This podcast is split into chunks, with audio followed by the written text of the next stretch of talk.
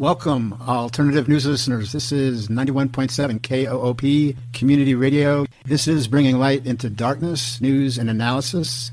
I'm your host, Pedro Gatos, and we are transmitting from Austin, Texas for your listening edification. Today is Wednesday, November the 23rd, 2022, and this show will be rebroadcast on Monday, November the 28th, 2022, from 6 p.m. to 7 p.m. Central Standard Time at koop.org. All comments are welcomed and can be sent to Pedro at pgatos00 at gmail.com. That's pgatos00 at gmail.com. Many of the shows are archived at pedrogatos.org. This is our 134th post COVID show. A new world, but the same place. So stay tuned for a very informed and documented dialogue. Thank you for joining us, and we hope to have a recording of the show up on pedrogatos.org website for your closer scrutiny within the week. Again, thank you for joining us tonight, and thanks for inviting your friends to join us in future shows. So stay tuned. But first,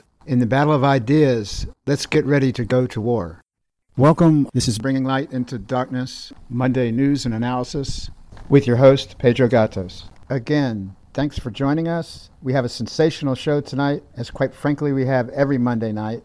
If your interest is to get as close to the truth as any news and analysis show will allow you, then you are in the right place. Welcome to Bringing Light into Darkness, where we invite you to join in our weekly pursuit for social justice. A pursuit where we seek to separate fact from fiction and where we acknowledge uncertainty, where we seek to deconstruct deceit by identifying where unproven allegations are presented as fact through repetition in the absence of evidence, and where uncertainties are approached from a humble, critical thinking perspective, because our interest is in deconstructing deceit and depression, not enabling it. Tonight, we return to a primary theme of bringing light into darkness fair trade versus free trade, which underlies the creation and maintenance of gross wealth inequality among nations, and how the wealth of weaker countries in this hemisphere is transferred to the largest Western multinational corporations through the strength of U.S. government economic and military collaboration with those U.S. led Western investment capital driven interests the proof of this hypothesis largely lies within the simple but well hidden reality that U.S. foreign policy leaves in its wake, in country after country, the most incriminating evidence namely, that the majority population is consistently left with an inferior quality of life when U.S. foreign policy objectives succeed. Tonight, you can find irrevocable proof of that claim and learn how you can support fair trade. Enjoy. Welcome, alternative news listeners. This is 91.7 KOOP, Hornsby, Austin. This is Bringing Light into Darkness. This is your host, Pedro Gatos. Today is Wednesday, November the 23rd, 2022, and this show will be aired live on Monday, November the 28th, 2022. Before introducing our guests, I wanted to share that this particular show our interest is focusing on an important event that's coming up to support women in fair trade and framing the show on how free trade has created profiteering, unrestrained wealth accumulation, and egregious levels of wealth inequality at one end of the spectrum, while creating misery in the form of poverty and extreme poverty for the majority populations of the world as an inverse result of that profiteering at the other end of the wealth distribution spectrum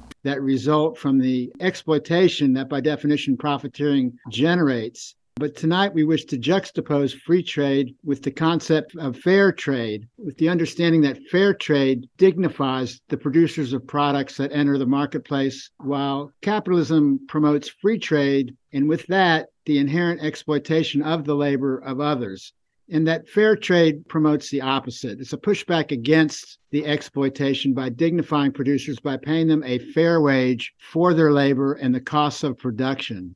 Colonialism and neocolonialism of Latin America by Western Anglo Saxonism, imperialism has changed the masters of the colonizers from epoch to epoch, but not its victims, the indigenous peoples of Central and Latin America, and other places, of course.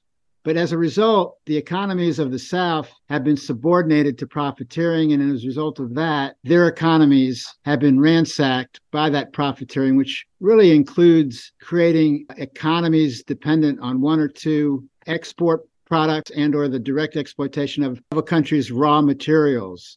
For example, if you go to 1929, Central America and this concept of neo dependency was replacing slave economies, these one or two crop economies. So, in other words, when you look at, like, say, Central America, for instance, in Costa Rica, and this is according to Walter LaFeber in his book, Inevitable Revolutions, but he shows that in Costa Rica, they had $18 million in exports that overwhelmingly went to the United States, but they were all in just two products, basically 12 million in coffee, 5 million in bananas. So 17 of the 18 million dollars is tied up in two crops.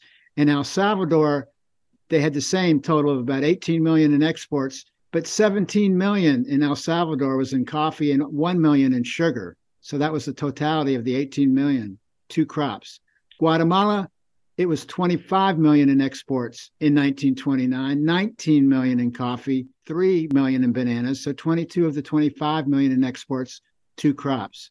And then in Honduras, also 25 million in exports, with 21 million going in bananas alone. So 21 out of 25, one crop. And then finally, Nicaragua, out of the 11 million in exports, 6 million were in coffee and 2 million were in bananas. So you can see that the 8 out of the 11 million were in these two export crops. And anytime you are dependent on one or two crops or one or two exports, then you're at the whim of the world economy. And the people that are making good money, of the multinational companies that own and exploit these resources, make a killing. But the indigenous peoples of these countries are at the whims of the economy. In other words, profiteering is prioritized over people, over the local population's needs. The sovereignty of a country has been usurped by private interests.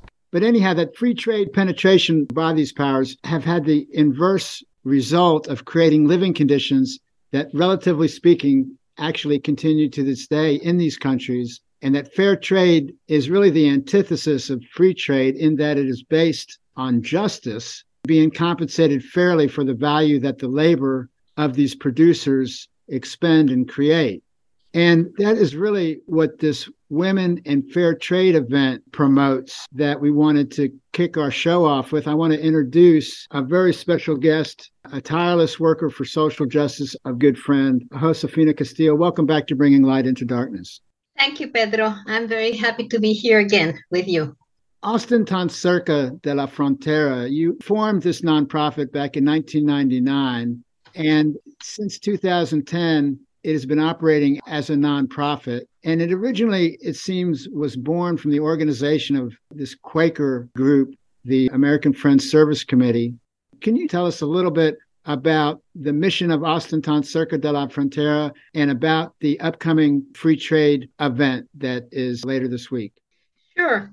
So, our mission is based on raising awareness of the economic injustice along the Texas Mexico border. And for that purpose, also offering alternatives to free trade because free trade has been installed in the maquiladora sector, which maquiladoras mean foreign owned plants that make parts to be shipped back to the US unlabeled uh, here with uh, US corporations or outside Mex- Mexico corporations.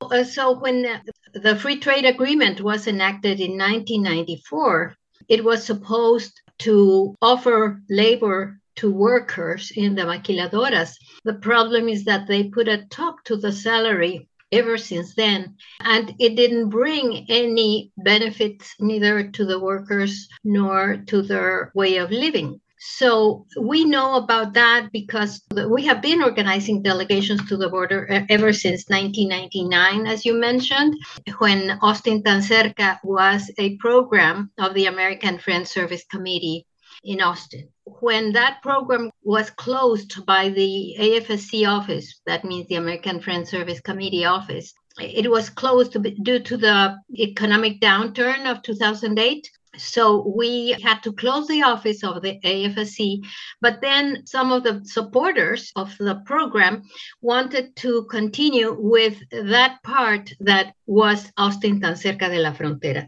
So, two years later, in 2010, we became a nonprofit. And since then, we have been working as a nonprofit and organizing delegations to the border to see uh, firsthand and hear uh, firsthand history, stories about workers and, and their work and how there hasn't been any profit for their uh, wages or living conditions, but actually it, it has been a profit for the corporation. So we know firsthand about these conditions, and that's a unique way of because you can hear about fair trade, you can read about it, but there is nothing that gives you a better idea than firsthand witnesses of uh, mm-hmm. living and working conditions along the border. So th- those are our delegations so, what Austin Tan Cerca de la Frontera does are a few things. One of them is to actually have regular delegations that go down to these border areas so that you can actually experience these conditions, economic inequalities that they generate experientially. So that's one thing that you do. You also have been sponsoring, I'm not sure for how long now, but this Women in Fair Trade. Can you tell us a little bit about that upcoming event too? Sure. So this is our 18th event, annual event that we have organized since 2004. I we didn't offer it in 2020 due to the pandemic, but in 2021, that was last year, we did. And it's an alternative. This uh, Women and Fair Trade Festival is based on fair trade and educate people and and listen actually to the stories of the cooperatives that we invite from several parts of the world listen to their stories and see how all the profits obtained from that sale go directly to the communities they represent. So this is an alternative that people should know to free trade, uh, which is the, the general way of uh, consuming goods.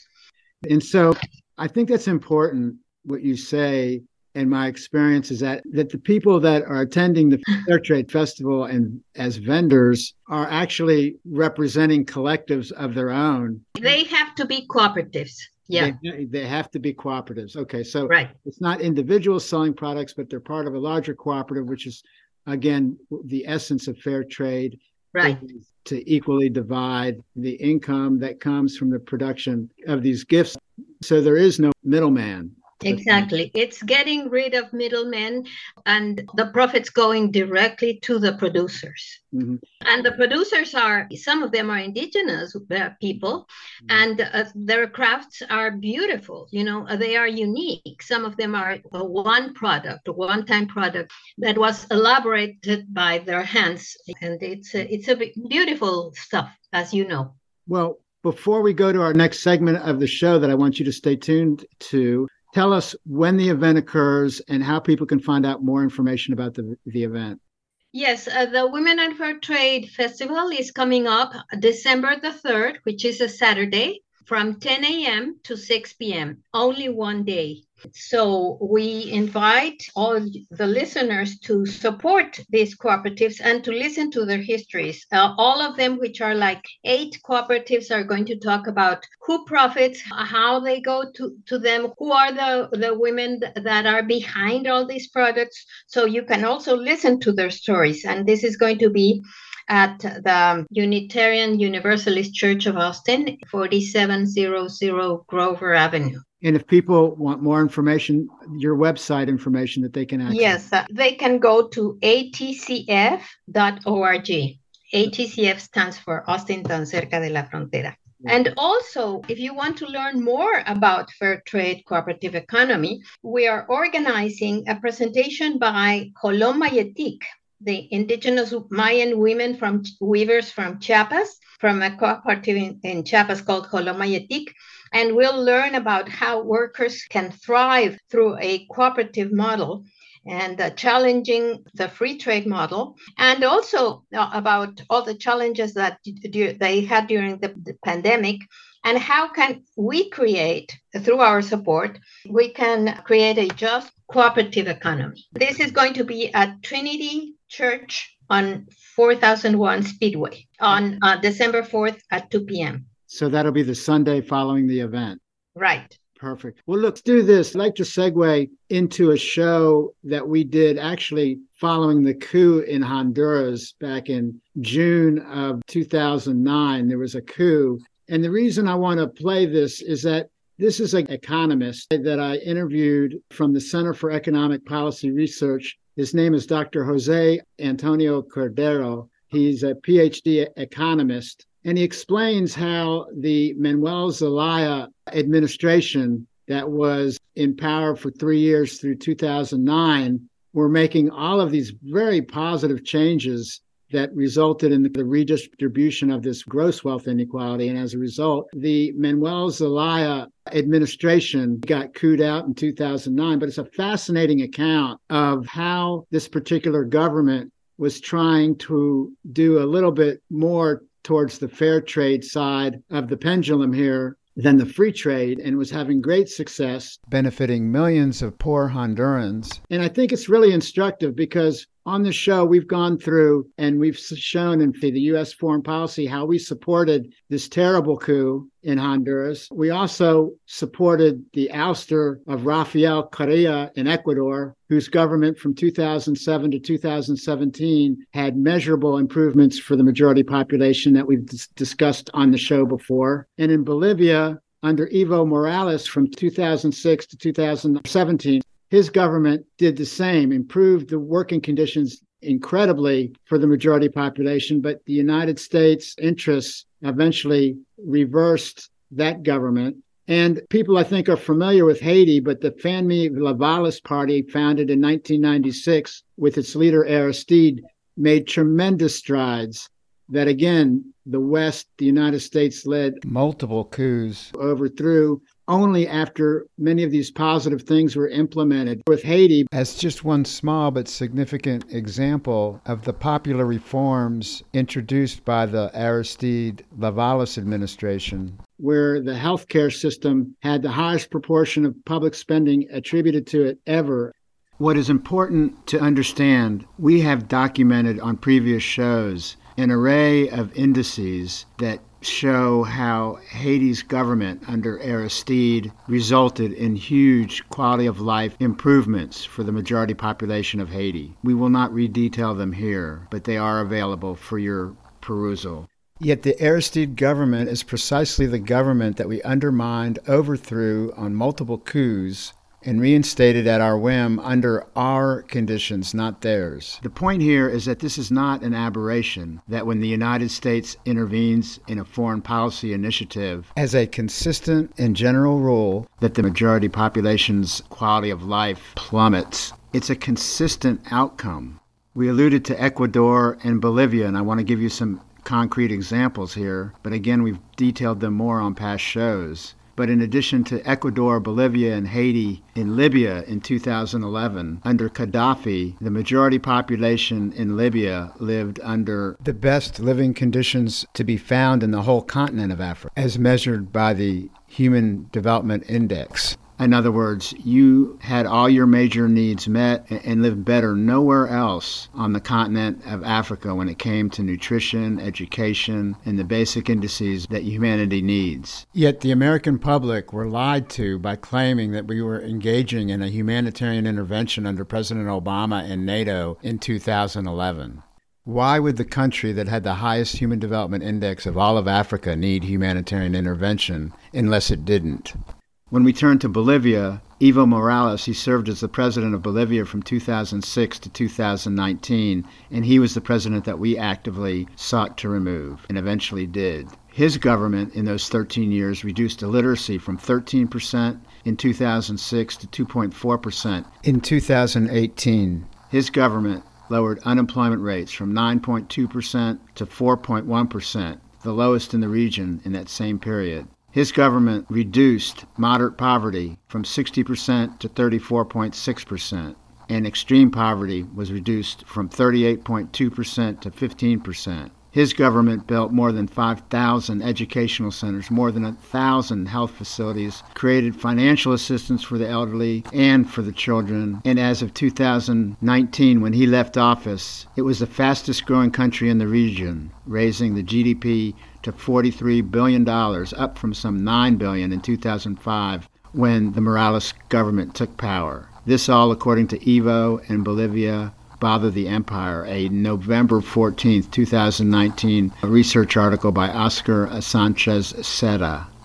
In Ecuador, the Correa government, another government that we actively tried to overthrow and inhibit, and eventually did get the change of government we desired. That government in Ecuador from 2007 to 2016, over that 10 year period, the majority population improvements included a 38% reduction in poverty, a 47% reduction in extreme poverty. Social spending as a percentage of GDP doubled. It included large increases in spending on education, health care, new roads, hospitals, schools, and access to electricity. Educational enrollment increased sharply for ages 17 and under, and spending on higher education as a percent of GDP became the highest in Latin America. The average annual growth of income per capita was much higher than in the prior 26 years at 1.5% versus 0.6%, almost a threefold increase. Meanwhile, inequality was considerably reduced. These are all detailed and sourced out from Dr. Mark Weisbrot,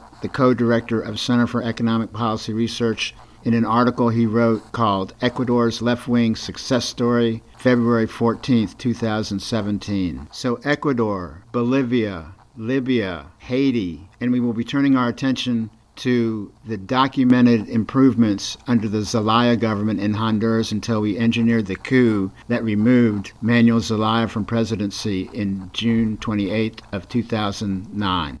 Again, the take home message should be very disconcerting to anyone that seeks to promote democracy, namely that whenever the United States foreign policy gets its way, the majority population in those countries goes down the drain. This is a general rule that is verifiable, as we have shown in this and previous Bringing Light into Darkness episodes. So, the important learning lesson for those of us that are truly dedicated to the pursuit of social justice is twofold. First, the analogy that to address a health problem, you often have to go to the root of the problem. If I have a bacterial infection marked by a fever, etc., I mean, I can take Tylenol and reduce the fever However, to stop the bacterial infection, the bacterial infection itself must be often addressed, perhaps by antibiotics, to kill the disease, or my condition may never improve. So is the case, it seems, for the immigration crisis on our southern border. Building fences and massively patrolling our border addresses, inhumanely I may add, a symptom but not the root problem. The root problem, the data clearly suggests, is our foreign policy and neocolonialism in general. It impoverishes the majority populations of countries in the South while making huge profits for multinational corporations and for a small sliver of the indigenous people of those host countries. Because the conditions are so unfair, repressive governments armed to the teeth must repress those that rightfully speak out and demand livable working conditions the combination of the poverty created by definition by this imperialist exploitation of resources and indigenous slave labor wages it creates, along with the repression needed to keep people in their place, that's the root problem that creates the horrible choice for the majority populations of the South. That is, to remain in their unlivable communities that increasingly spawn gang violence or risk life and limb to emigrate to the North. If we held our foreign policy and the multinational corporations they largely serve accountable to fair trade rather than free trade policies and mandates, many less people would be fleeing their home countries seeking asylum in the United States. So, in that framework, I wanted to go ahead and play this interview to show how the same thing, this is a microcosm of the same thing that went on in Honduras and for people to understand the importance of paying attention to U.S. foreign policies and its real impact on majority populations of the world. Keeping in mind the simple barometer that Ronald Reagan made famous with the words, Are you better off now than you were four years ago? Take a listen. Welcome. Today is November the 12th, 2009. We are blessed to have on the phone with us Dr. Jose Antonio Cordero in just a second. He is a senior economist at the Center for Economic and Policy Research. But first, I wanted to share some introductory remarks to set our stage for the discussion that will follow. When you closely study the economic destitution throughout Central America since its colonial conquest began in the 15th century, you find a history of powerful colonial masters, one replacing another, in which while its victims remain the same, the methods of its economic exploitation continue to evolve. While it was the Spanish and Portuguese that initiated the colonial pillaging of Latin America and the Caribbean, they were eventually replaced by the growing imperial powers of the Dutch and to a greater extent the French and the British powers, as practically the whole North American continent became their domain. But before we describe how the United States became the dominant Western power of the hemisphere, we need to take a quick pause for the cause. This is 91.7 KOOP, Hornsby, Austin. We'll be back in a flash.